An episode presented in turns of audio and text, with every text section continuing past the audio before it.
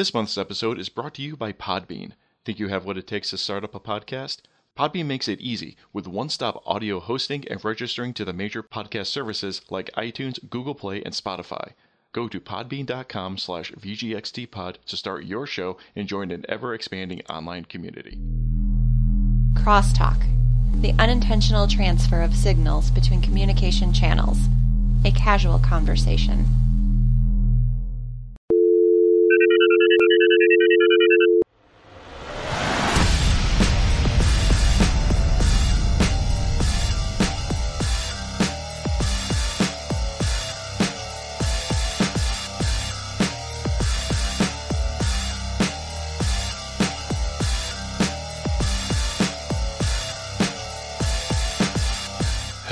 World, this is Video Game Crosstalk episode 030, the monthly podcast of gamers talking tech, science, and whatever else comes to mind. I'm your host, Anthony Rossi, and with me this episode is fellow podcaster and the man behind Super Retro Throwback Reviews, Stephen Christina. Stephen, thank you so much for joining me tonight. Thank you for having me, Anthony. It's great to be back on Video Game Crosstalk. Yeah, it's been a while. Uh, I was just thinking about this while I was getting everything ready. I think with this episode, I will have completed recording with the people that I was looking forward to or trying to connect with from the Empire State Comic Con of last year, going back a bit of a ways. So, yeah, you were on my live episode for the Empire State Comic Con back here in Albany, New York. So, yeah, welcome back. Thank you. So, uh, Steve, what have you been up to? Well, um, a lot's changed since um, a lot's been happening since uh, you and I have uh, crossed paths at Empire State Comic Con. Oh yeah.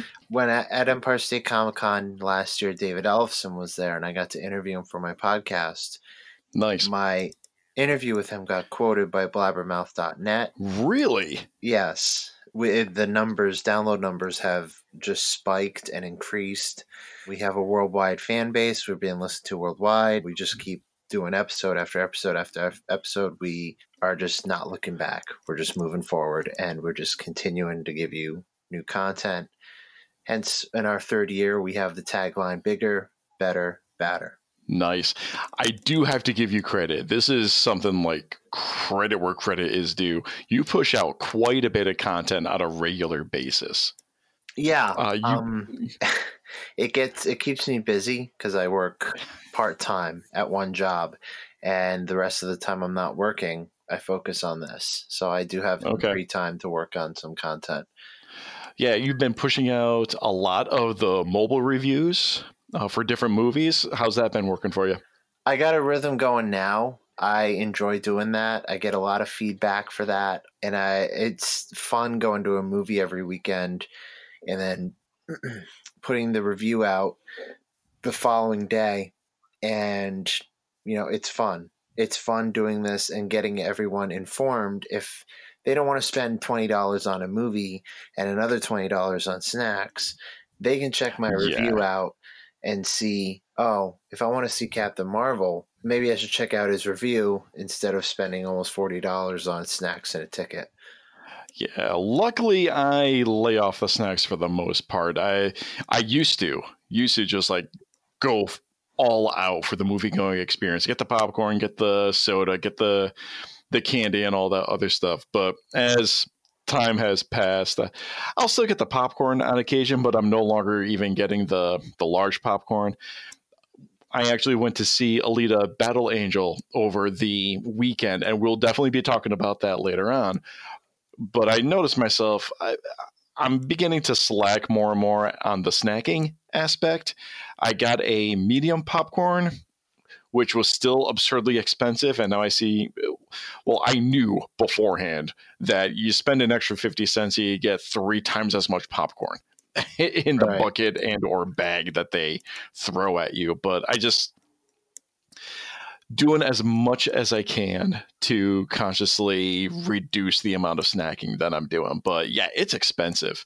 It is. Eh, everyone knows it's expensive. I don't know if we're quite twenty dollars a movie, uh, depending on which theater we go to. But I mean, just for for rounding sake and for conversation's sake, yeah, it's about twenty dollars. Twenty dollars a hit these days. If that, Yeah. yeah. Oh, and actually, now that I'm thinking about it, I did rewatch your mobile movie review for Alita. You actually saw that in 3D, didn't you? Yes, I did. That adds to the price tag, I'm sure.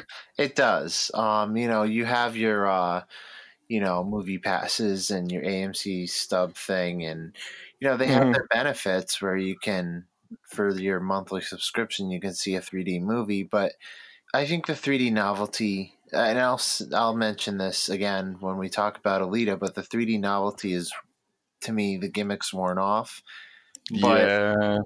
I rarely see a movie in 3D, but for this movie, I saw it in 3D, and I'll talk about it a little more later. Okay. All right. So then we'll move away from the mobile reviews for now. What else are you doing on your pod? It's really not just a podcast, is it? You do a lot of stuff. Yes. Well, yes, I have a YouTube channel where we do the mobile movie reviews. We also do a 31 Days of Horror every October, and we also do various random reviews. Like I just did a review on the Punisher Netflix series before Netflix canceled it. Um, Uh, yeah. I was debating whether or not I wanted to put that into the agenda for today's episode, but continue. Go ahead. and you know i just pick you know random stuff to review on the youtube channel but the audio podcast you know we go to conventions and we cover the convention we interview the eh, vendors celebrities and artists we got to interview you at empire state comic con last year that was a Um, blast. Yeah but we also talk about the latest movie music and video game news and we do have interviews with other people most famously we have there's this person that has a business and we sponsor his business every other month and he does double features in connecticut we have him on every other month to promote his Oh, nice. double feature and we just go into just straight movie talk and it's goes into about an hour and it's probably my most popular episodes when I have him on. So Very nice. So you say you've been doing super retro throwback reviews, and I'm going to keep saying that because I was it my side of the interview at Empire State. I think I botched your name three times, and each time I actually said it a different. Like I botched it three times and in a different way each time. So I'm making the conscious effort to get your name right. and it's pro- it's okay. You know, you're not the only one. I've had people that have come onto the show and I've been on to other people's shows and they've gotten the name mixed up in 30 different ways. You know, it's like when you go to uh it's when you go to a wing place and you can get multiple wing sauce combinations on your wings. Right. It's the best way I could sum it up. Not gonna lie, I was debating. I opted not to, but I was debating. Just so you know that the idea was floating around my twisted little brain that I would have a separate document open while I was recording this, and I would go down a list of different variations of the name, just so I wouldn't say the name, the same name twice throughout the episode. I'd considered it. I considered it, but I I didn't follow through. No, well, it's okay. So you've been doing this for three years? I have November of 2018 marked three years. We were at Rhode Island Comic Con, and that was that the first week, first weekend in November. That was our three year anniversary. We did a podcast and panel, and we literally celebrated three years at that panel. Everyone that was there, you know, we had a big celebration. All the panel attendees and the panelists on my panel, we did something big. You know, we had a big get together. It was, you know, three years I've been doing this, and it's just it's just a big big snowball that keeps getting bigger and bigger Mhm. and bigger. And It's it's a lot of fun. I tell people uh, the first time that I tell them that I do a podcast. I mean, I'm I'm still very small. I'm growing ever so painfully slowly, but I am growing with each episode and with each guest that I have on, and trying to get into a little bit more of a rhythm of just posting some blog posts. I do have plans for YouTube content. Right now, my biggest issue is finding the time to actually do it, but when I tell people that I do a podcast, sometimes they look at me a little funny. And other times I just tell them straight up, listen, it is so much fun creating content th- in this way. and it is it is really fun. I mean, it's really addicting. I mean, I went to school for it. I went to the Connecticut School of Broadcasting, which is one of the oldest schools in the United States. There's 12 Mm-hmm. locations from Boston to Miami. And I went to one of the original school in Farmington, Connecticut. Okay. You know, I learned everything from TV to radio to weather to everything in between. And podcasting was one of the courses. And once I graduated, Oh, nice. something I wanted to do was podcasting. Mm. and there's a lot that goes into it in the background. There's Oh, a lot that goes into just this little hobby of a podcast that I got going on.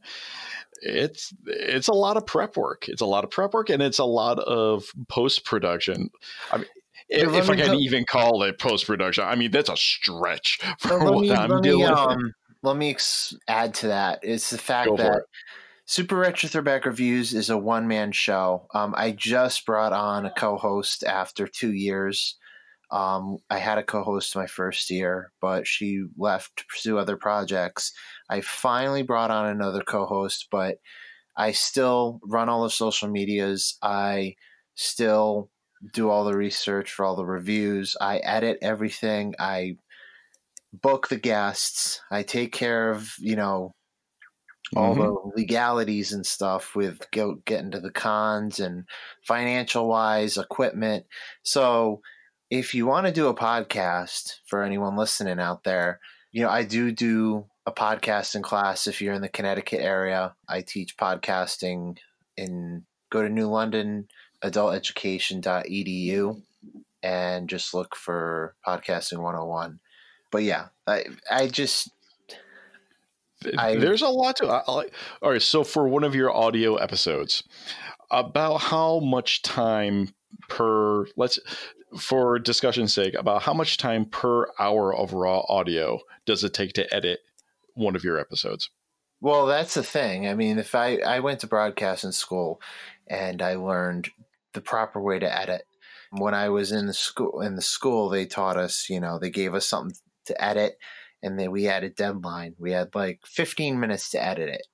Okay, So I learned to edit on the fly. So I record my episode and I edit it with my hearing. So I'm hearing the episode and I edit the breaths. I edit like a screw up and it takes me, I don't know, close to 30 minutes to an hour, if that. okay. See, I need to learn how to do it properly because it takes me much much longer than that. In, in the beginning, it was taking me almost four hours of time to edit an hour's worth of raw audio because I did not learn how to do any of this the proper way. I basically said, okay, I've got Audacity, the freeware open source version of an audio editor, and I'm going to listen to everything. I'm going to try to adjust volume levels, but at the same time, I'm learning how to operate the program at the same time. I'm trying to snip out what I can. I'm trying to smooth things out very, very ham-fistedly, if that's even a word, but we'll we'll use it for now. Yeah. I mean, it also depends on the program you use. You use Audacity, I use Audition.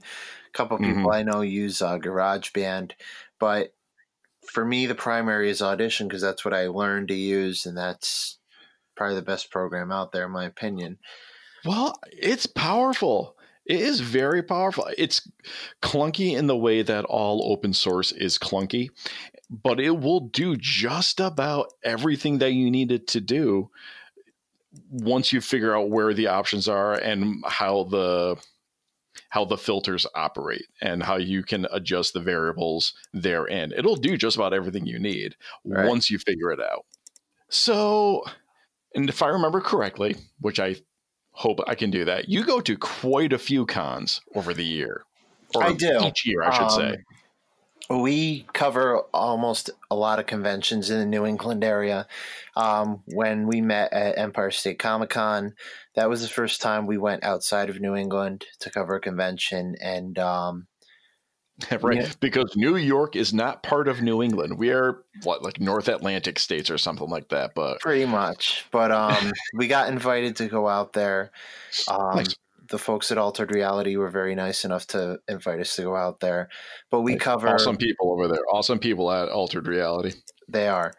Um, we cover pretty much any convention from Boston to Connecticut to Massachusetts.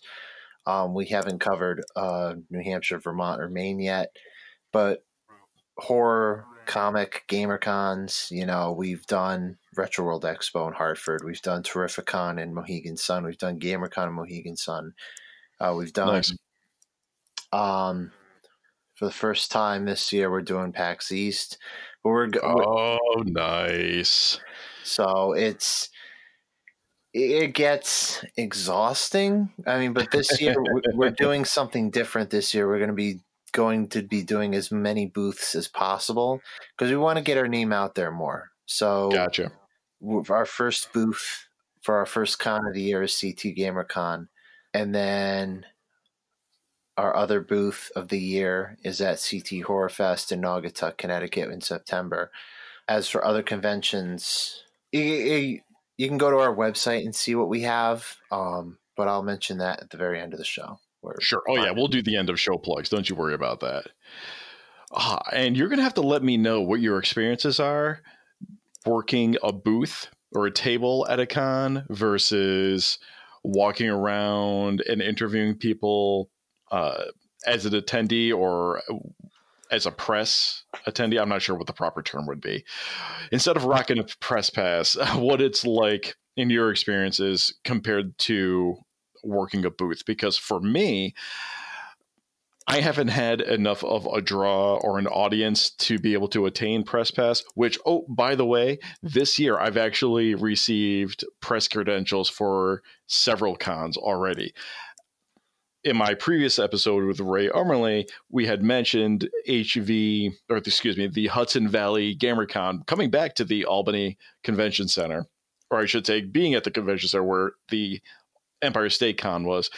I am on the media pass list for that. So awesome. I'll be able to see everyone who's going to that. Also, the Empire Gamer Expo over at the Red Line Hotel in Albany, I was able to get press credentials for that as well. So I'll be able to start seeing people. I will not have a booth this time or at either of these conventions, but I will be walking around. I'm working on getting some additional things to hand out, something above and beyond just the regular business card. But it'll be interesting to see what I'm able to accomplish walking around with press credentials as opposed to manning a booth because I feel it's tough with It a is. podcast. It It's tough with a and it's expensive as Yeah. a podcast because you're not actually selling anything. Right. So it is 100% pure expense, especially if you want to support any of the other local artists or other vendors at the con, because that's just additional money that you're spending. Yeah, I mean it is a um I for I, my advice for podcasters that are just starting to get into the industry and you want to that's your basis you want to do comic cons you want to do movies and pop culture and you want to have a booth i'd start i recommend doing booths first before and get your name start building your uh building your uh, credibility up before you apply for press because you're going to have to meet their qualifications Oh, sure. so Actually, so you've got more experience with that than I do, even though I've been able to start building a name. So, why don't we talk about what uh, convention organizers are looking for uh, for podcasters or other people who are looking to get press credentials? Well, pretty much cut and dry from generally a convention is looking for if you've covered their convention before, that's like guarantee that you'll probably come back. Um, if you have a good amount of subscribers on or you know followers on your social media pages, um, I know Altered Reality has upped their followers from on Facebook and Twitter to over a thousand. Ah, Um, crap. yeah. Oh well, yeah. Well, still working, still building. right there there are some people that are pretty lenient you know the smaller cons are just like i mean if if you're good go ahead you know but if you're just going to walk around for free then we won't let you you know Which I mean, it things you got to understand. Business is business, and Right. business is going to have to business. They can't just give free passes to anyone who says, "Oh yeah, I have a website, or I do a blog, or I do a podcast." Well, you know, show me that you're doing something. right when we have our press passes we use the press passes the right way, and when they they when the convention emails us and tells us what we can and cannot do, we abide by those rules. Oh, Basically- Jesus. you know, they, you would think that's common sense, right?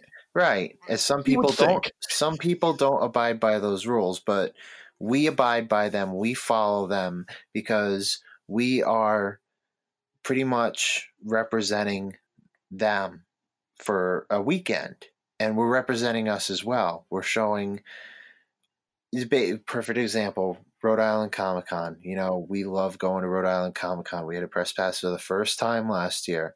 Nice. Um, we covered their panels. We got to interview people. Um, there were certain people we couldn't interview. There were certain people we could interview. So some conventions will give you guidelines. You know, don't ask for free autographs. Don't do this. Don't do that. Um, but there are certain things that you have to abide by if you have a press pass, and it's very vital if you go into this industry and you go down this route that you have to abide by their rules. it's basic professionalism as far as I'm concerned. So going back to your Correct. point of how you're representing the con and the organizers of the con. Basically, if you go into an area or into a convention or an expo or whatever you want to call it, and you have press credentials, that means that you've been vetted by the organizer in that you are a legitimate uh, either news outlet or member of the community, content creator, or something to that effect. Like you've been vetted and you represent now the quality and type of people that they allow into their events. If you give a celebrity guest or other vendor a bad experience, that tells them you are the quality of people that come to these events organized by th- this company and that will dictate whether they want to come back to that event or not. Fair enough. Correct. Okay, so in all things business, because as much as we're having fun, yeah, it's business. Yeah, it's business. Be a professional. And as much as we would all love to get free stuff, because free stuff is awesome, right? Free stuff is awesome. But don't go in expecting, because the other side of this business is, and I've uh, had to explain some of these things to other friends and family the signatures and photographs of the celebrities, for example, yeah, they cost money because that's their income. And that's Right. how they get it. Because the, people don't know this, but the money that they're making for these autographs and pictures, they're getting a big percentage taken out of it because the convention is going to get the percent a percentage of it. Their agents are going to get, a percentage out of it, and their uh, the studio they represent, like let's say, Mark okay, so it gets cut several times. Go ahead. Right.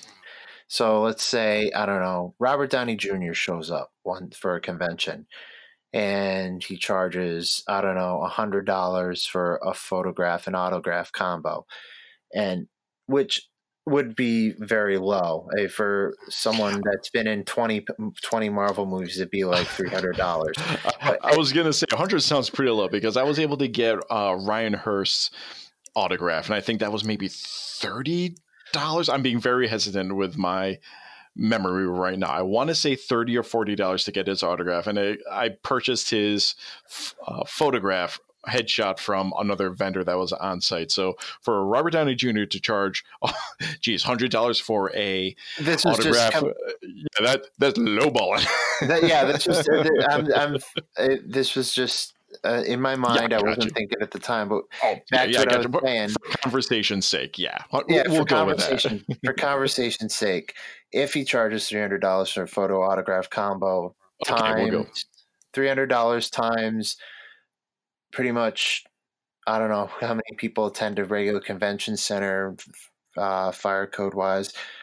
Let's say Gotcha. two thousand people. If they don't fill up the building and don't shut the building down to the fire marshal, times three days, um, then you divide that by um, agents percentage. Uh, then you divide that by uh, the convention organizers, then you divide that by the studio. So if Robert Downey Jr. is working for Marvel and Disney, Marvel and Disney is going to take a big chunk out of it. Yeah, they're not going to see 100% of the cash that you're handed over to them. Long the business story is short. yeah, long story short, they're not going to see all of that. And plus, if they are at the convention, and that means that they are not on set filming a movie, which ultimately means they're not currently getting paid at that time. Sure, Right. people who are in the upper echelon of celebrity hood, uh, they're not starving. I you know I get that, but it's still business. This is still part of their income. This is part of their branding. So just expect to pay, and of course, it it'll scale appropriately with the level of celebrity of the individual that you're speaking to. So some of the lesser known, they're you know they may not charge as much, uh, but as you move higher up into some of the A-listers, you know, hey, if you want to get this person's autograph, well, you're gonna have to pay for it, Correct. and proportionally as much. Ah man. So uh what cons you got coming up? So, like we, like I mentioned earlier, we have CT GamerCon uh, March 23rd, 24th at Mohegan Sun Convention Center in Uncasville, Connecticut. Uh, it's pretty much right in our backyard. yeah, Um, for you, right. Right. Uh, we have a booth. We'll be doing live podcast recordings all weekend. So if you're in the area, come say hi to us. We will be doing a raffle at our booth. 10% of the proceeds will go to No Kid Hungry. We're only doing one raffle prize a day. So it's a Saturday and a Sunday. So Saturday, we're raffling off three Kiss comics. The reason is, is because that night Kiss is playing at Mohegan Sun Arena. So I figured, why the heck not? Well, um, right. nice. the final day, the 24th, we're raffling off two tickets for people that sponsor our podcast. Um, the guy that does the double features I mentioned earlier, he donated two tickets to his next double feature in April, April 20th, that he's going to show Nightmare on Elm Street, Nightmare on Elm Street 2. Nice. So, All right. And Um, for oh, you got stuff oh, yeah. uh, What you got, oh, yeah. brother? Do it up. What you got? Sorry about that. Um, so we have um, we also have PAX East the following weekend. We're only going Friday. We didn't get approved for press. We're just going to go because we've never been before. We're going just to check it out. Um, then we have Terrificon, which is in August, and it's I think it's August 18th through the 20th. I'm not 100% sure. We have press passes, um, and it's again at Mohegan Sun. We love this convention. We love it. We love it. We love it Mhm. and then the final convention of the year it- that might change but we have ct horror fest we have a booth we'll be doing live podcast recordings at ct horror fest which is a horror convention um, in naugatuck connecticut we will have more conventions we just haven't heard back from the other conventions we're talking to but we're currently talking with them so i can't say anything more about that Okay, nice. And real quickly, since we're talking about events that are coming up, March 30th, I will be at the Hudson Valley GamerCon, big old esports tournament going on at the Albany Capital Center. Looking farther into the future, May 11th, I'm going to be in Johnstown, New York at the Towing Around Block Party. So if you've hit any of the cons in the capital region area, if you've seen Towing Around Shop, they are having their own block party in May. And July 13th, that will be the Empire Game Expo, again at the Red Line Hotel in Albany.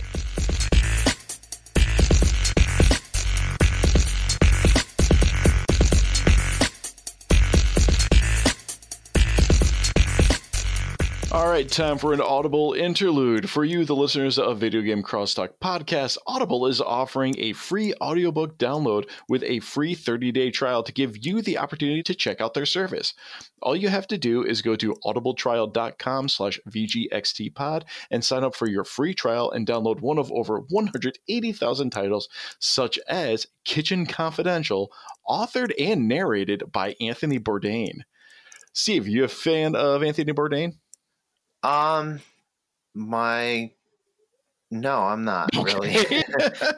A little awkward transition there. I was Yeah. now that's fine. I became a huge fan of him years ago when my sister and my nieces were visiting us, and they just uh, turned on his uh, No Reservation show. Uh, when it was like in its height, and I just thought, who is this guy? I related to him on some bizarre cynical level and it was just fan it was fantastic and refreshing to get such an honest review of things. And kitchen confidential is one of his first books and it's it's really just a collection of stories and bits. It's it really does lack structure but it is such an amazing read as far as what happens and what goes on in the kitchen industry Yeah. so it's definitely worth the read uh, if you ever get the chance to do it. And if you want, audibletrial.com slash VGXTpod, you can download that title and many more for free. Okay, moving on into some tech and geekery. First one I've got up, and I want to stem this into a larger discussion, but it all starts with Into the Badlands, the series on AMC has well it will be canceled after this final season. So steve did you watch into the badlands when it was on? I mean it's still gonna be on Um, but No, to be honest, I'm actually behind on shows. Uh, because, like I said, I work I work two days a week, and then I do the podcast. So you know, between what I do in my podcast, movie, music, and video games, Mhm. you know, I listen to a lot of music, I watch a lot of movies, I play a lot of video games. So I um, it's a lot to TV take is, in. You know, it's a lot to take in. Yeah i watch very little tv if any at all but into the badlands i was able to catch the majority of it. I was able to catch some previous episodes either on on demand when i actually had time to actually watch it or just catch up on netflix. I think the first two seasons are on netflix if you can get a chance for that. But where i really want to take this discussion i want to use this more as a launch pad for it but cable tv it just seems to keep getting worse and worse and I thought we had reached the climax of the quote reality TV series, end quote. But apparently, anything that actually has a story behind it just gets canceled unless it is an absolute like blockbuster of a series. Would you agree with that I statement? think I do, and I think we're seeing the rise of you know pay to you know uh, I don't know how to, I don't know how to say it, but Mhm. Let me try to explain it. You know, you download an app and you can watch it on your phone or your uh, Yeah. smart thing. Yes. Um, you know, you have Web uh, series or streaming Network or- exclusive, something like to that effect. Yeah, because there are channels on TV that now have an app, and you can just watch it on your uh, TV now. You Mhm. don't have to get a cable box. You know, so I think we're seeing the death of cable and the rise of technology just taking over. There's a term for I want to say over the wire. I'm gonna have to look into this, and hopefully, I can remember to drop a link for what the official term is for that. But there is like an over the net or over the wire streaming. Like, there's an official term. I apologize for my ineptitude at the current time, but I'll drop it in the show notes. But I absolutely agree with that. And what I have in the show notes is would this show or other shows like it fare better if they were a streaming service exclusive? Yes, um, gonna piggyback to uh, the net Marvel Netflix Okay. stuff Do it up. because you know, perfect example. Recently, Daredevil and Jessica Jones got canceled. You know, Well, Daredevil. The, the entirety of the Marvel Netflix series Right. have officially been as Punisher, of, not Daredevil. Yes, I was gonna say the, the the entirety of the Marvel Netflix series have officially been canceled off of Netflix. Right. So to what you were saying, yes, I um I disagree. I mean, you know, people can't afford, you know, $30 a month for CBS All Access. Mm-hmm. Even though I want to see the new Twilight Zone thing with Jordan Peele, but I'm not going to fork over thirty dollars just to see Twilight Zone the series again. Um, but for Disney Plus, you know, for just to see Jessica Jones and the Punisher and Loki and Scarlet and Vision, you know, it's you know they're making their money, but is it worth it? I'm not sure what the standard cable bill is in America right now, but is it worth doing the whole uh, paying the 30 for the CBS All Access, the 40 for the HBO, the I don't know how much Disney Plus is going to be. If you add all that up, it's pretty much a standard monthly cable bill. That's what it's getting to. If you want to watch all of these shows. So my wife has a Netflix account and we've been using that. Uh, I've got my own profile on it, but that's, you know, besides the point. So we pay for internet. We do pay for cable only because it's the way that our bundling worked. I think it was only like an additional $10. It was really cheap, but I got to actually make sure that I'm still getting that promotional rate. But it's fairly cheap for now.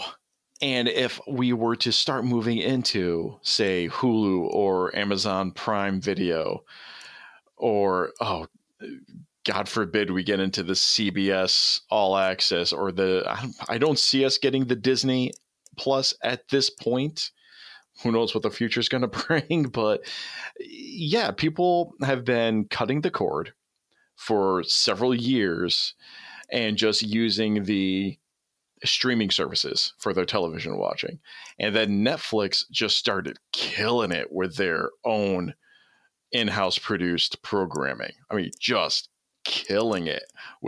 A few misses of course you know nothing ventured nothing gained but there a few misses but with the Marvel series in particular, that's a little bit of an oddball because Disney starting their own streaming service. That's pretty much why they were canceled off of Netflix. And these in particular, you know, Netflix is tracking everyone's activity, right? Yeah. Yeah, you know, they, they know through a data perspective. Uh, I talked about, again, going back to Ray Armorly's episode, uh, previous episode, uh, they don't see this person's individual like name. This person likes this, that, and the other thing. It is Netflix subscriber 013A, blah, blah, blah. These are the data trends and markers for their viewing habits. But they know, based on all the big data analytics, that the people who have been watching these Marvel shows are current Netflix subscribers to begin with. And they also watch several other Netflix exclusive programs. So by canceling these shows, they're not they are very unlikely to lose many subscribers. And plus they really didn't it's tough to say how many people they actually gained, like new subscribers they gained from showing the Marvel series. So you have limited growth and limited decrease or limited growth from having the shows, limited decrease from canceling the shows, and by maintaining the Marvel series, or if they were to continue the Marvel series, that would be partial advertising for a competing service, right? Right. So it, unfortunately, it makes proper business sense but man, I just I, I can't take uh, any more of these like reality shows. This is why I don't watch TV in general. Like except for like very yeah, few mean, programs. Go ahead. I I I never watch I mean, I I'll have the TV on in the background when I'm editing my podcast, but um, I'll give you a perfect example. I'm not a fan of MMA, but. I get free ticket. I get free tickets at my job, Nice. Um, and we got free free tickets to an MMA fight. It was um last Friday. It it was televised. Um, it was on the Paramount Network. It was Mitrione versus Kamadranov, whatever it was. Okay. I haven't watched um, MMA in a long time, but go ahead. Uh, the people listening, they probably know what I'm going to talk about because it's a top trending thing on Twitter. Um, I'm glad my tickets were free because I feel bad for all the people that paid to see the paid that paid for a ticket and went to see it because 15 minutes into the fight, guy got kicked in the nuts, and the fight just ended. Um, but you know, I'm going off a little topic here, but the fact that um, I'm not there's some things I'll watch and there's some things I won't watch, you know. But like I said, I usually earlier I I'm focused on movies, music, and video games for my podcast. You know, I don't have time for TV. Yeah, It took me a month and a half to watch both seasons of The Punisher because I can only take three episodes at a time. If I'm doing, um, if I'm reviewing an episode, uh, reviewing a Netflix show, and I have to watch the entire season, I can only do three episodes at a time because my brain can only digest so much. right. I'm not a Netflix binger like other people. So it's kind of uh what's the word? Overwhelming for all to binge an entire show. I binge watched season two of Stranger Things when it came out. And I was just knacked and tired after doing Mhm. that because it was what, ten episodes? I couldn't do that. I can only do three episodes at a time. Mm-hmm. So Yeah, so I just I feel like the story. Excuse me.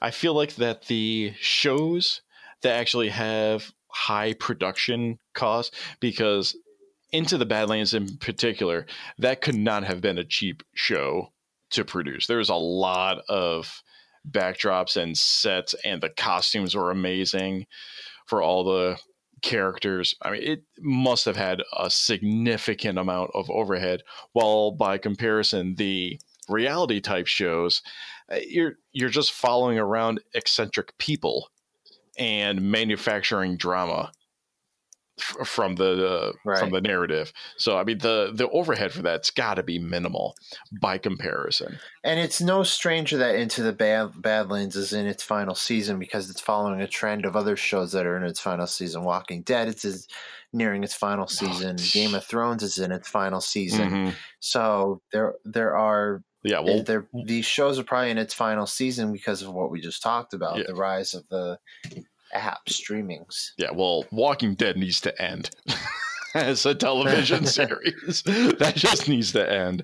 And Game of Thrones, I mean, they've been. Fo- I never read the book series, but I do have friends who have, and we have our little. It's almost like a little book club talk at the end of every episode, and they tell us like where they stuck to the original plot line, which plot lines kind of got combined for the sake of a television series and stuff like that. But yeah, it's it's definitely a trend. Uh, but if that's where the quality content is going to be, then you people are going to have to buck up for the the additional streaming services. So Right. moving on, uh, Alita Battle Angel. Now I wasn't originally expecting to discuss this bit, but like, uh, was it two days ago you posted your mobile review for this? And I posted my mobile movie review, and we also debuted a new segment on our audio podcast where we talk about the movies that we saw between each episode, um, and we talk about it in more in depth okay. on there as well. So Well, we're going to talk about it a little more in depth right now. so, begin with overall impressions. What were your thoughts on it? So let me just say before before we talk about it, I didn't see the OVA Okay. before I after before I saw this movie. After I saw this movie, um, I did see the OVA with my cousin, and he we we recorded um, an episode, um, the segment, you know, where, in our audio podcast where we talked about it more in detail. But um, anyway, Mhm. before you know first impression i enjoyed it it's not it's not like a certain movie uh, to anime adaptation a few years ago that was smashed in whitewashing controversy um, but it um but it i think robert rodriguez was very faithful to the ova very faithful to the manga and it was very very very good you know i love robert rodriguez and his work you know planet terror from dusk till dawn desperado he is a great director and when i saw the ova like a day later he nailed it. Nice. You know, he shot for shot. You know, and seeing it in 3D, Okay. Seeing it in 3D is a lot better. It makes it shine. So So would this be a movie that you would suggest seeing in 3D if it was an option? yes. Okay. Uh, I was actually talking And to. as Go ahead. as for putting it into my top 10 films of the year, not yet because we have two Marvel movies, three if you count Spider Man, but oh um, yeah. Uh, I was mentioning it too. you some, know there are it's too it's too early to put a movie like this in top 10 i have to i usually do that top 10 list in november Yeah. and then i start making my final decision but this would be a candidate I was joking with some friends at the office saying that you know I, I don't expect this movie to win any awards as far as story is concerned. The cinematography was great, the visuals were fantastic, the choreography was phenomenal. But as far as the visuals and the editing and stuff like that is concerned, where it really shined, it's like yo, you're going against two Marvel movies this year, and it's only February. So, like, as amazing as the visuals were, because they were legitimately fantastic. As far as winning awards, yo, you you got an Avengers and Captain Marvel coming through fairly soon. So, right got to slow that roll a little bit. Speaking of which you know we're recording this you know when i'm not sure when this comes out but today the day we're recording this you know the reviews for captain marvel came out and Oh, I haven't know, seen them yet. they're very they're very positive and you know i'm excited for captain marvel Mhm. you know i was a little skeptical because they didn't show much and they didn't give much yeah it's hard to explain we talked about this in one of my rants on the recent podcast Mhm. episode about too much giving too much away in the trailer but i really really wasn't i don't i could care less if they give a lot away in the trailer or not but it was um i'm looking forward to it so Nice. So, also eh, with this conversation, you are maybe the third or fourth person that I've talked to that praised the movie Alita Battle Angel for being very true to its original source material. yeah That is so good to hear. I've complained about that concept on multiple episodes where it's just like Hollywood. I, I know you're trying to adapt it for a broader audience for money reasons, but at the same time, like, and I just don't understand why this is such a cliche. Like, it happens every single time. Your original source material has a following for a reason. It has a following in the current state that it exists, the current story that is being told or was told. That is what the fandom is. That is the form in the story that has the following. Why do you water it down and change it for a mass appeal? because every time that happens, it sucks. You know, let me interject to this in a little bit because I have my gripes about I have my gripes about Hollywood too. Um, n- uh, not to piggyback with what you were saying, but you know, if Hollywood, if you're gonna remake a film, do your research on it because there are people that don't like remakes of films.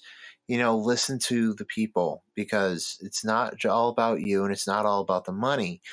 You know, they're perfect example, Total Recall in 2012. I was dead set against it, and I remember filing a petition against it. Eh, I used to think I was the only one that filed a petition against it, but still, you know, people went to see it. People hated it. I warned all of you that it sucked, but no one listened. People still went to see it. Um, it's just if you're gonna remake a movie, you know, Pet Sematary is a perfect example. And back to my audio podcast that just came out this week.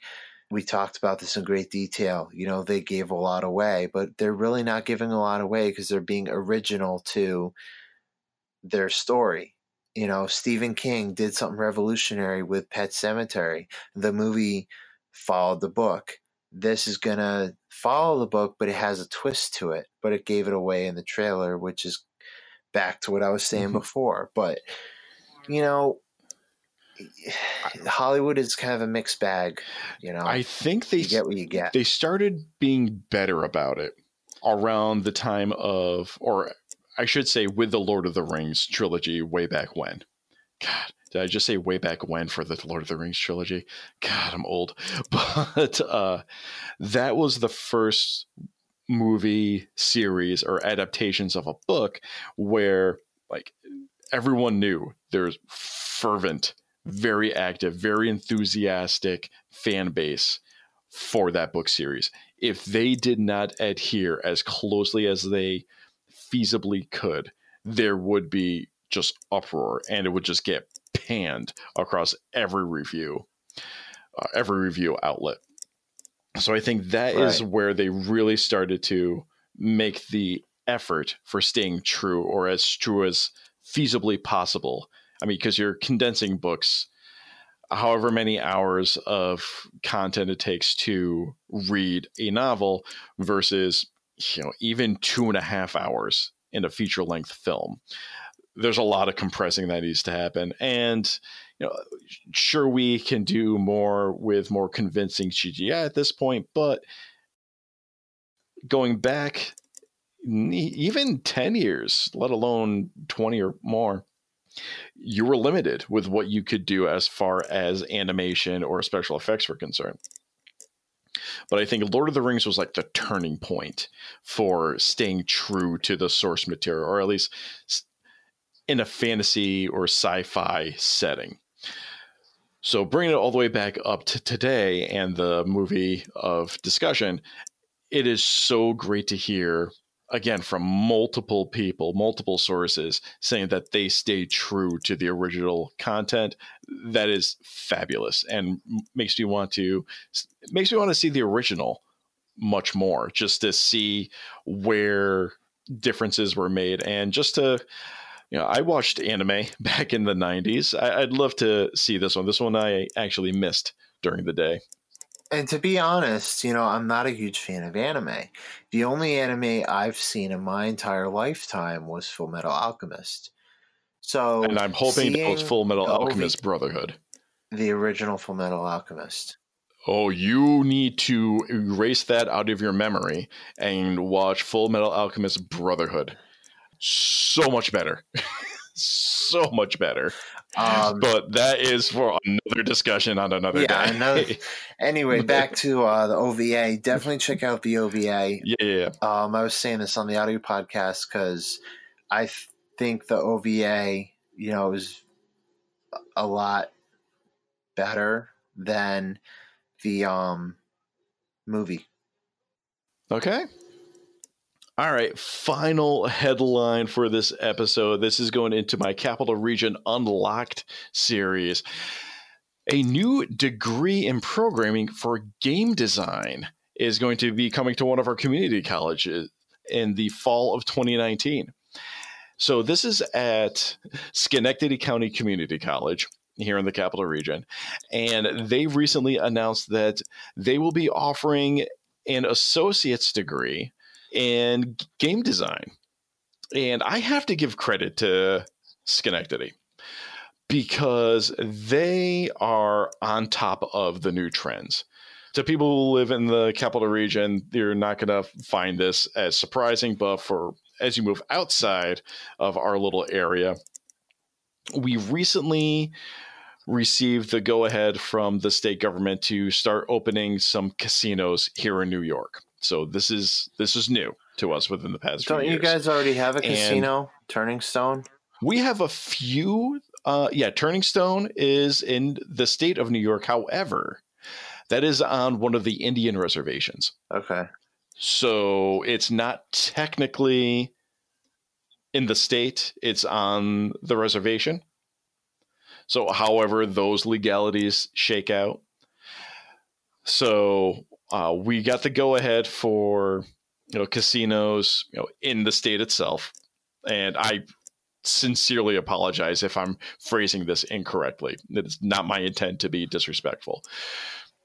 So outside of the reservations, we now have a few casinos, and one of these casinos actually was built very close to uh, the college.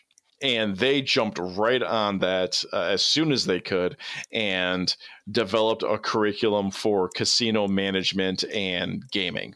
So they actually, you know, a curriculum that involved, you know, how to properly manage a casino floor and dealing for blackjack and other casino games and stuff like that. So they're definitely on the pulse of what's happening. Nice. And part of the reason why I've been uh, focusing on the whole capital region unlocked is, as I said in my previous episode, there's a lot of stuff happening around here. And yeah, game design just keeps getting bigger and bigger. Uh, what kind of games are you into, Steve? Well, I'm obviously with the title of our podcast, Super Retro Throwback Reviews. I'm more into the old school games, you know, from mm-hmm. Atari to N64 to even GameCube to the original Xbox, you know.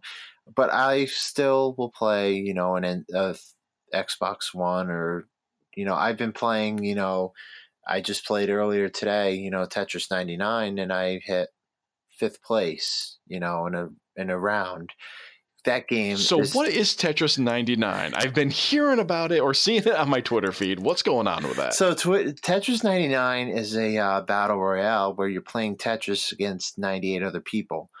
Okay. So, you have to place first if you can, but they're going to try and sabotage you or they're going to try and knock you out by if it's amazing. Even yeah. But, Even Tetris has joined the battle royale. But craze. it's really addicting and it's really clever how they do it.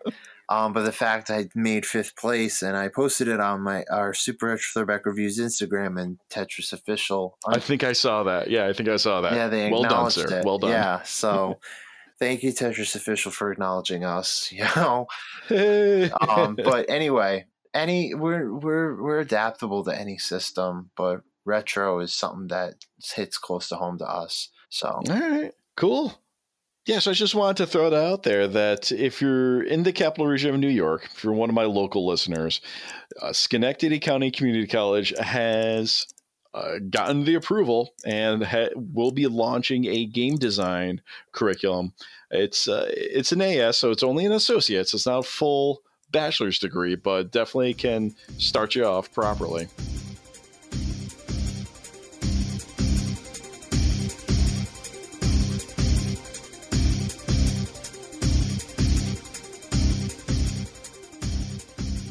And now we're going to move on to some listener questions. First up, we got Judge Greg at Judge Greg is Law, and he actually has two questions for us. So thanks, Greg, for reaching out to us. First question Thoughts on the trailer for Frozen 2? All right, so I have never seen Frozen. I have friends who have kids and they're obsessed with it. So obviously, I know it's a Disney film, and I'm not a big fan of musicals. That is another conversation okay. for another time. I don't. I have no interest in Frozen, nor do I have interest in Frozen 2. Okay, fair enough. I have been able to see Frozen. It was enjoyable. My son Jacob, he is about two and a half ish right now, so he's still not into the whole Disney thing. Uh, he still loves the Disney store that we have in one of our shopping malls. I, I, I don't know how or why it happens, but apparently Disney designs all of their aesthetics to appeal to young children, whether they have any concept of Mickey Mouse or not. But he he loves it. The magical wall. Uh, it really is, though. Like I think he was an in, he was still an infant at the time. He wasn't even walking. We were just taking him for a walk like inside the mall because it was, you know, freezing outside. And he's in his stroller and he just starts like babbling and reaching towards the store out of his stroller towards the Disney store. and we're like, I guess we're going inside the Disney store right now. Uh, it's interesting though; they're taking a kind of darker approach to the film or to the story. So there are many questions that are clearly unanswered, as in why is Elsa on an island? Uh, kind of by herself, and she's trying to escape by running across the water. Don't know what's going on there. Uh, it, her and her crew look a little more on the badass side. Don't know really what's going on, so uh, I'm hopeful. Uh, I'm I'm actually kind of looking for. Don't know if I'm going to see it in theaters, but I'm definitely looking forward to it. Uh, the second question from Judge Greg: Who should play Batman? Uh, and I'm just going to say not Ben Affleck. Um, yeah, but... definitely not Ben Affleck, and definitely not Rob Pattinson because um, if you follow Super Retro Throwback Reviews on Facebook, we had we voiced our opinion on that. You know, say what you want about Twilight. You know, Twilight is one of those films you either love it or hate it. I hate Twilight. um, I hated everything about Twilight. I was working a second job uh, at the time when the books were very popular. I had no idea what it was all about, so, but I remembered uh, I just remember I was like stocking boxes in the back room and I'd bring product out to the floor. Again, this was like a second job for me. And I kept bringing out more and more copies of this Twilight series. And I had like no idea what it was about. Like, I, it looks quasi fantasy ish, not really sure. And I heard some other people talking about it. Yeah, there's like vampires and werewolves. I'm like, all right, cool. I can get behind that. And then I heard about the kicker that the vampires glowed or sparkled in the sunlight because they're so beautiful and that's when the record skipped off the track for me. Right and i have family that live out in washington state. Uh, it's we ventured out way out into out into twilight country. We ventured out into forks. All right. Um and i kid you not over a hundred screaming emo kids still, you know, 10 years after that film came out. Having Robert Pattinson as Batman is going to make 11 times that increase of emo kids and forks. And all I'm going to say is all I'm going to say is the best part of Forks was in the rearview mirror. Okay. oh man. But really I have no idea who I would choose as Batman. Like I just can't. To answer your like, question, no one's come to mind. I would like to see Michael Keaton again. Maybe as an older Batman. I mean, I have a soft spot for Michael Keaton as Batman because that's the mm-hmm. one I mm-hmm. grew up with. But that's just my opinion. I really don't know who would fill in the bat suit because there's so many people. Adam West, rest in peace. Michael Keaton, mm-hmm. Val Kilmer. I mean, those are debatable. George Clooney, oh, you know, but it's it's big shoes to fill, no doubt about that. But a lot of the actors that are coming to mind already have standing roles over on the Marvel side, and I just am not familiar enough with uh, some of the other up and coming actors. Although maybe the guy well, you say you don't watch too much TV, but there was Altered Carbon on Netflix. Never heard of it. That was one of their original programming. And the main guy from that, who I can't remember, but through the magic of the internet, one moment, please. Yep. Beep, beep, boop, beep, boop, boop, boop, boop, boop, beep. What was the main dude's name? Joel Kinnaman. Oh, the guy Let's in Suicide Squad and the guy in Robocop, the remake. He was in House of Cards. Yes, Rick Flag in Suicide Squad. And he was Murphy in the re- re- reboot of RoboCop. Okay. So I did not see either of those. Suicide Squad looked interesting, and then it just got panned by the critics. So I said, mm, pass then. And yes, Alex Murphy and RoboCop. So potentially Joel Kinnaman. Yes, oh, no, maybe thoughts. Uh, Eh, all right, I'll accept that. Hell, I'm more of a gamer. I don't know what I'm talking about as far as TV series no, are concerned. I mean we're we're in my territory. I mean we're in movies, but you know, indeed, yeah, this is definitely your this is your wheelhouse. but when it comes, you have to have the right person. You know, if you if you're gonna have someone like George Clooney, uh, you know, um, you have you can't have another George Clooney. You really can't have another George Clooney. You have to have someone like a Michael Keaton.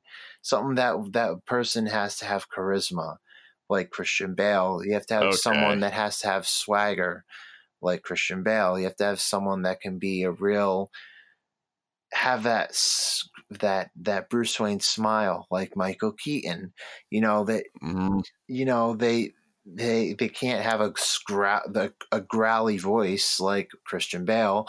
Uh, You know they can't be yeah, not really sure where that came from, but you know, whatever. right. You know you have to draw a line. You know you have to. You, even with the animated series, you have to draw a line in the sand with um, Batman and finding the actor because they have each actor has their own standard and practices of doing method acting. You know, Leo DiCaprio is a perfect example.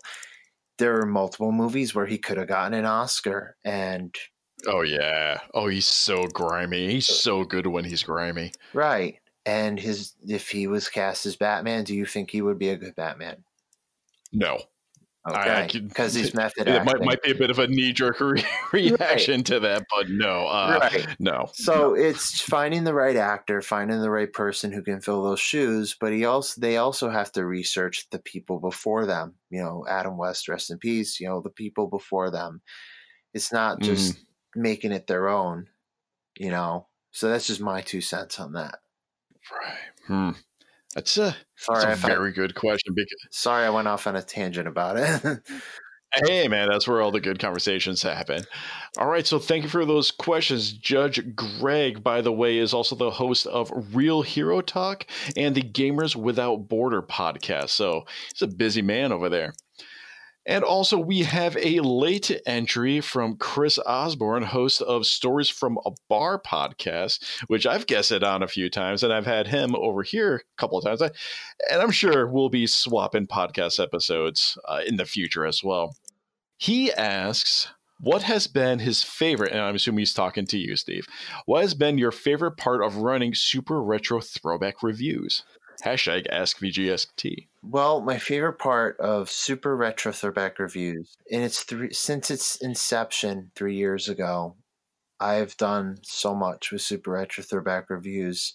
You know, I've met people, networked with other podcasters, but it on the flip side, you know, I've encountered other podcasters who are, you know, I'm not going to say their names, but they're real assholes. You know, that I've Mhm. encountered other podcasters who only care about themselves, and it's that's not what the industry is all about. But No. for something that was really memorable, um, I mentioned it briefly earlier, but um, you were in the building for this, but you weren't actually near me for this. I got to interview David Ellefson at Empire State Comic Con. Um, I got to interview him um, for my Empire State Comic Con coverage episode. And two months later, you know, I'm at work and then I, f- I'm, I noticed that my numbers have spiked, but I don't know why. So I look online at my numbers and I do a I do a search on my podcast. And then I find out that my podcast got quoted by blabbermouth.net for my interview with David Ellefson. Um, so I was blown away by it. That that is a highlight for Super Retro Throwback reviews. To answer your question, stories from a bar. Mhm. But another highlight would be doing my own panel Yeah, and that is definitely a goal of mine. But continue. Go ahead. um, and you know, getting to interact and meet with new people, getting to interact and make friends with other podcasters. You know, it's interesting. You know, getting to travel all over the place. You know, you can have a podcast where you can be, you can do a podcast on politics. You can do a podcast on baseball or sports. You could do a baseball or podcast on Game of Thrones or whatever. Whatever you want Mhm. to do a podcast on, you can do it. There's podcasts for everything cooking, hardware. Absolutely everything. That's Pretty one of the great things about it. Um, but for my podcast, you know, I have to put a lot of hard work in it. Like I said earlier, I'm pretty much the run everything. I run all three social media outlets. I edit everything. I record everything. I I'm literally working five day uh, five days a week on my podcast, but I'm working my nine uh, you know nine to five job, but it's really three to one a.m., three p.m. to one a.m. job two days a week. So Yeah, you're rocking the you're rocking the night shift. right. So I'm putting for three years. I've been busting my rear end, and you know, it pays off in the long run. So Mhm. it, I apologize for the long question stories from uh, the long answer stories from a bar, but all I can say is the harder you work, the luckier you get. Yeah. Luck is when preparation meets opportunity. Yep.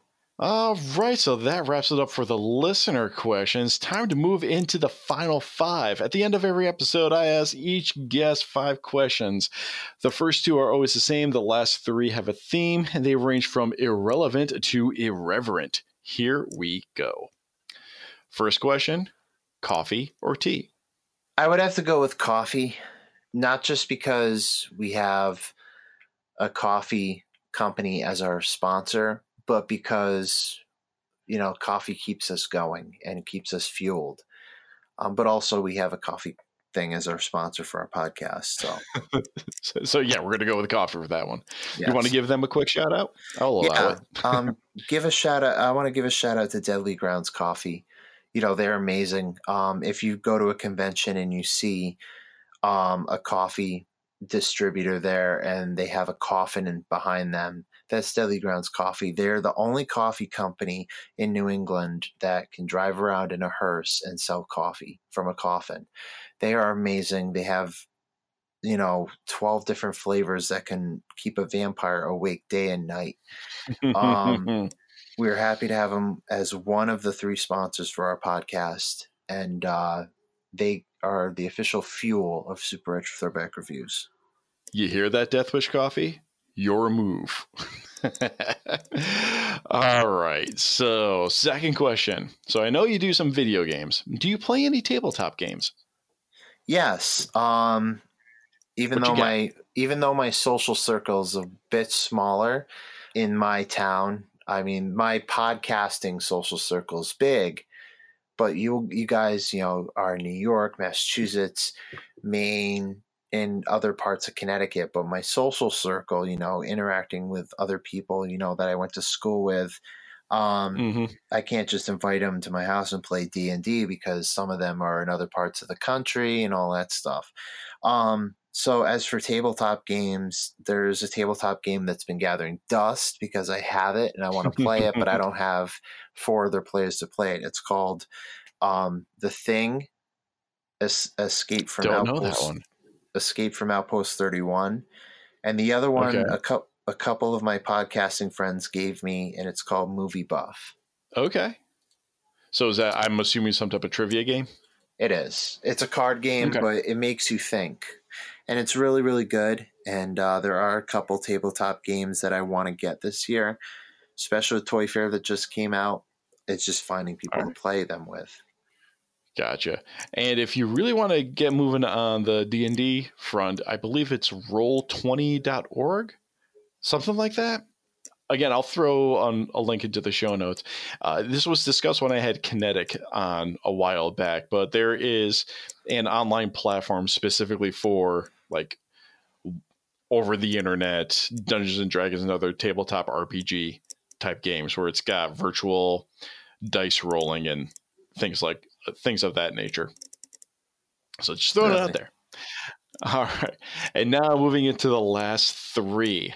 And these are a surprise to you. So we're going with the retro theme, or just working with the name of Super Retro Throwback Reviews. So, question number three For you, how old is retro? for ret- for retro, for me, it would have to be 1999 or lower. You know, it would have to be anything Pre two thousand. pre 2000. You know, anything I would pa- agree with that. Anything past 2000 is, you know, okay. It's just that millennium, end of the millennium, this side of the millennium. That's if you hear me in my reviews, I'll say this side of the millennium, or you know, Okay, I, I I'm glad you went back to at least the 90s. Uh, there is a tabletop club at my office, and I've heard some of the younger coworkers mention something about one of the earlier Final Fantasies, and they joked about like, "Oh, it's so retro with their low polygon graphics." I'm like, "Listen here, you little bastards! I'll tell you, I'll tell you what's retro. Back in my day, we had two frame animation, and we liked it." that's So- going up into the 70s with Atari. Oh yeah, well, I mean, even like the original Final Fantasy on the Nintendo, Yeah, sure, you they gave a different weapon appearance uh, during the attacks, but it was still, you know, you kind of scamper forward a few steps. It gives you two or three frames of a sword in different positions, and that was about it.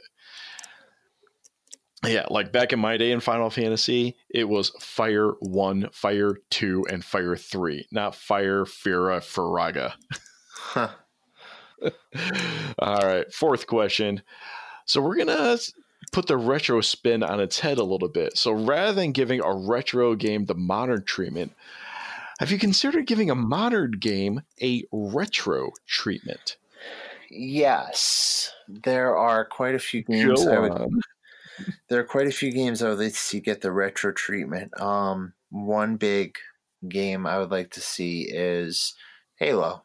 I would love to see Halo as like a eight or sixteen bit side scrolling shooter. okay. All It's- I can see that. because if you look on YouTube, there's a um, a video. It's like a minute long, but it shows what Halo would be like if it was a Nintendo startup screen. And it's- nice. Bl- blows my mind, you know. And if you think about it, you know, it could be possible. Um, I think a lot of first person shooters could go into the side scrolling uh, aspect. I saw one, it was just a collection of just images, but someone kind of reimagined the Borderlands series as a side scroller shoot 'em up. Um, another one would be Fallout. I mean, if you take if you put it into uh like SimCity type way, All right. and finally, SimCity Fallout. yeah, and finally, um, we talked about this on the audio podcast briefly, um, recent episode, but Super Mario Maker. Um, if they did it like Mario Paint, Okay. but it's already like to, to It, It's- but it's kind of that's kind of like a polar contrast because that's already retro enough. You're making your own Mario levels, so Gotcha. Hmm. All right. Final question. And this is the review aspect of your podcast name. What was the most brutal review that you've given? oh, this one's easy Uh because back in. November. this one's got some inspiration behind it. Go Well, for it. actually, I there they, we have I have a couple answers to this. So back in November, there was a movie that came out called Suspiria, and it's a remake of the 1977 Italian horror classic from uh, I forgot the Italian director's name, but it is Suspiria is garnered as one of the greatest Italian horror films of all time. So what does Hollywood do? They remake it. You have Dakota Johnson, Tilda Swinton, um, one of the actresses from the original. And my God, it was the worst two and a half hours of my life. And it's the most viewed video on my YouTube channel, my mobile movie review, because I was brutally honest. I slammed the movie. I, I literally was, I'm going to say it sucked. It sucked. The movie sucked. And Mhm. I I'm brutally honest in my mobile movie review because I'm recording the review like five minutes after I get out of the film. and you know I was the only one in the theater, and thank God no one came in because I was shouting at the at the screen. I was just like, "Why are you ruining this a classic film that we all worship and idolize?" Any horror fan that is listening to this right now knows for a fact that Suspiria in 1977 is one of the greatest Italian horror films of all time. It is probably up there in the top 10 horror films of all time. You heard me. But if you remake it, if you remake it, it's like remaking Total Recall. It's like remaking RoboCop. It's bad. Jeez. It was bad. Um, but that's one one of the I forgot the question. Um, The most brutal reviews that you've given. that's one of the most brutal reviews I've given uh, for the YouTube channel. For the audio podcast, we go into we have a segment called the rant. Um, Okay. and we basically whatever ticks us off we go into a rant about it and basically i just i go off for like five minutes on you know my local beach you know charging $40 for admission and another $40 for snacks and food because the state taxes in connecticut are really really hmm. high you know or to you know giving a plot away man, I live in New York, okay? or giving the or or giving the plot away in a movie, you know. But the one I was really brutally honest about, and you know, I look back on it, and it was probably something I shouldn't have done, but the person really pissed me off, and Mhm. I was brutally, I gave a brutally honest rant about some a certain podcaster. This podcaster threatened to ruin my panel, the first panel I ever did, because I didn't include him in it, and I was brutally honest about it. And you know, looking back on it, yeah, I shouldn't have done it, but he shouldn't have been a dick. So so there's that. yeah. And that is all the time we have for this episode. Time for end of show plugs. You can find the show notes for this and all previous episodes at videogamecrosstalk.com, as well as all the social media, contacts, and the occasional blog post. Or you can follow me around on Twitter, Instagram, PS4, and Twitch at Hypersyntax, H Y P 3 R S I N T 4 X. As for my guest, Stephen Christina, where can our beautiful listeners follow you around? So before I get into the plugs, I just want to mention real quick, we have a local newspaper called The Day, and um, it's southeastern Connecticut's prestigious newspaper. They have a contest going on right now called the Best of 2019 Awards, and um, they have a um, category called Best Local slash Podcast Host. Um, we are the only podcast in that category right now that is up for voting as best local slash podcast host. All right. Um, so if you want to vote for us, which I'm actually please, please, please vote for us. um, go to theday.com, scroll all the way down to the bottom, and go to contests, um, and uh, go to the day best of Reader's Choice 2019. You know, click the link, and then just read all the stuff. You know, their rules and stuff. Go to Arts and Entertainment, um, and then scroll down to local radio slash podcast host. Click vote at next to Super Retro Throwback Reviews podcast. Um, I'll say that again. Go to next to Super Retro Throwback Reviews podcast and click vote. Enter all your information, and that's it. Um, voting ends March 12th at midnight, and I appreciate that. Um, as for guest plugs, you can find Super Retro Throwback Reviews on Twitter at Super Retro TBR, on Instagram at Super Retro Throwback Reviews, Facebook Super Retro Throwback Reviews. Um, if you want to stalk me on Facebook, it's Stephen Christina Jr. Um, like I said, my social circle is small, so I really don't have that many friends. Um, you can find our audio podcast, the new and improved Super Retro Throwback Reviews, the audio files version 2.0, on iTunes, Spotify, Stitcher, SoundCloud, Google Play, Podbean, and um, iHeartRadio. And uh, just type in Super Retro Throwback Reviews and it'll come up. Google Play slash Google Podcasts, whatever. Um, pretty much we're everywhere.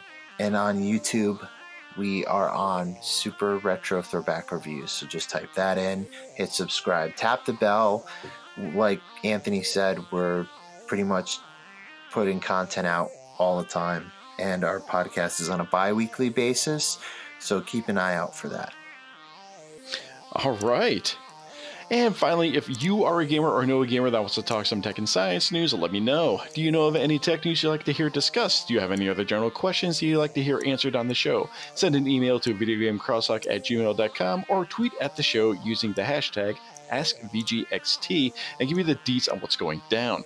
Please don't forget to like, review, subscribe, and share this podcast all over your social media accounts. And Video Game Crosstalk can be found on basically every podcast network uh, that's out there thank you one last time for hanging out with us. And Steve, thank you so much for joining me. Uh, thank you for having me again, Anthony. And um, if I do get approved for press for Empire State Comic Con, um, definitely we'll meet up and probably get a beer. Absolutely. Looking forward to it. And in the words of Mahatma Gandhi, a man is but the product of his thoughts. What he thinks, he becomes.